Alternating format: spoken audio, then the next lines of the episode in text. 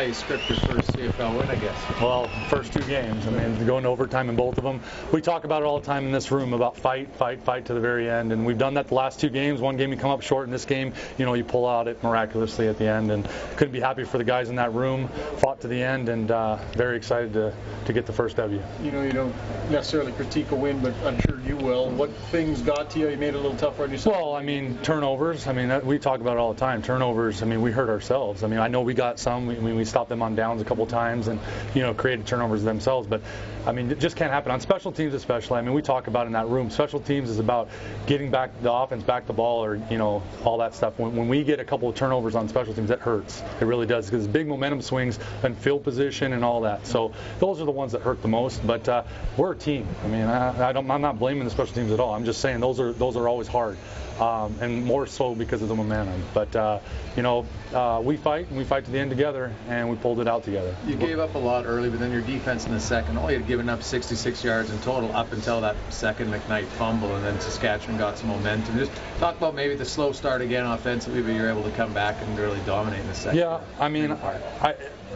I don't know why we start out slow. To be honest with you, it just it just happens that way. I mean, I, I know we're filling teams out. You know, you don't have a lot of film, honestly, to, to to, to critique it, you know, early in the season. You just don't, and we just haven't been able to get going, I guess. But uh, you know, I, that's an excuse. I, I would just more so execution. I'll guarantee you when I watch the film, um, and we'll just get better. I mean, each each week we'll just get better at what we do, and uh, and uh, hopefully start scoring points earlier in the game. It seems like there was a lot of gamesmanship on the sidelines as well, with all the challenges and stuff going. Yeah, I mean, we had good, you know, good eyes up upstairs telling telling me what the challenge and, and how to go about it. Mike even came off the one that was the personal foul hit to the head of saying, hey, that was a hit to head for sure, challenge it. And so, you know, I've been watching enough games to know that that's a challengeable deal this year, and um, you know, it paid off big for us. So.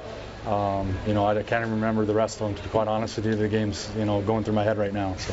Just a comment on on a Darius's night, big night when you need. I, I mean, Darius. I mean, he's capable of that every night. So that seems status quo for him. I mean, it, it seems like a pedestrian thing for him to do every week. Um, you know, he's such a big, big uh, focal point of our offense. Uh, you know, I think Cory Watson had a great game. I think his career high as an Eskimo tonight too, and you know, we all we all contributed on, on offense tonight, and it was good to see. But uh, Darius, for sure, I mean, he's the ringleader of it, and when he's going, it's hard to stop our offense. What can you say about Sean Whyte to step up and make that kick? I think you talked about wanting to earn your trust this week. Safe to say that he, he's done that. No, he's for sure done that. I mean, he was eight for eight last week, and now he kicks a you know a, a game tire um, you know, a game winner in overtime, and then he kicks a game tire here uh, to send it into overtime. So, I mean, have all the confidence in the world in Sean, and uh, very thankful that he's our kicker. McKnight had fumbled once and, and, then recovered another one. Had you thought about replacing before the third one? Um, not, not, not. To be honest with you, no. I mean, we were probably going to go somewhere else uh, later in the game, but you know, you know, you give him opportunities, and uh, I know what he can do. It's just unfortunate that he's, you know, that this happened tonight uh, for him. I feel bad for him, but it's professional sports, and you know, you got a job to do, you got to do it. Um, but you know, there's, you know, things to look at now going forward. But uh, you know, course of the game, it's kind of hard to pull a guy. You know, at the end we, we were considering. Was that the bounce back you, you wanted to see from the defense recently? Absolutely. I mean, that's what, like I said, we, we look at fighting to the very end and, you know, coming up big when we need to. And, you know, they had a couple big stops on short yardage. Um, you know, gave up yards in the first half, didn't give up much in the second half. Uh, I thought together as a unit they grew in this game. Um, and I just think they're going to grow each week. I mean, bottom line is there, there, are a lot of young guys playing on that, that side of the ball, a lot of new new schemes going in each week, and they're just going to get com- more comfortable as it, as it goes on. And this is a big, big win for us uh, and a good step up for our defense. Coach Chambers scores to put the Riders up late. How impressed were you with the way the guys were able to rebound and tie it up? Well, that, that's the thing we talk about the fight. I mean, the, the fight's there to the end. I mean, no one's going to give up. Uh, we're going to, you know, attack it to the very end. And I thought it was a good job of our, our offense. You know, after that happened, you know, to tell the defense keep your heads in. It ain't over yet. And for our offense to go out there and execute.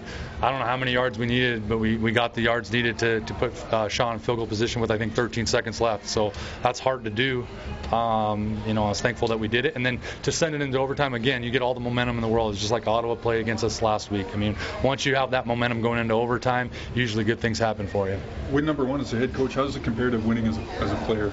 Um, I, to be honest with you, I mean, as a head coach, you're responsible for a lot of things that go well and don't go so well, um, and responsible for the whole thing. And you know, you want to.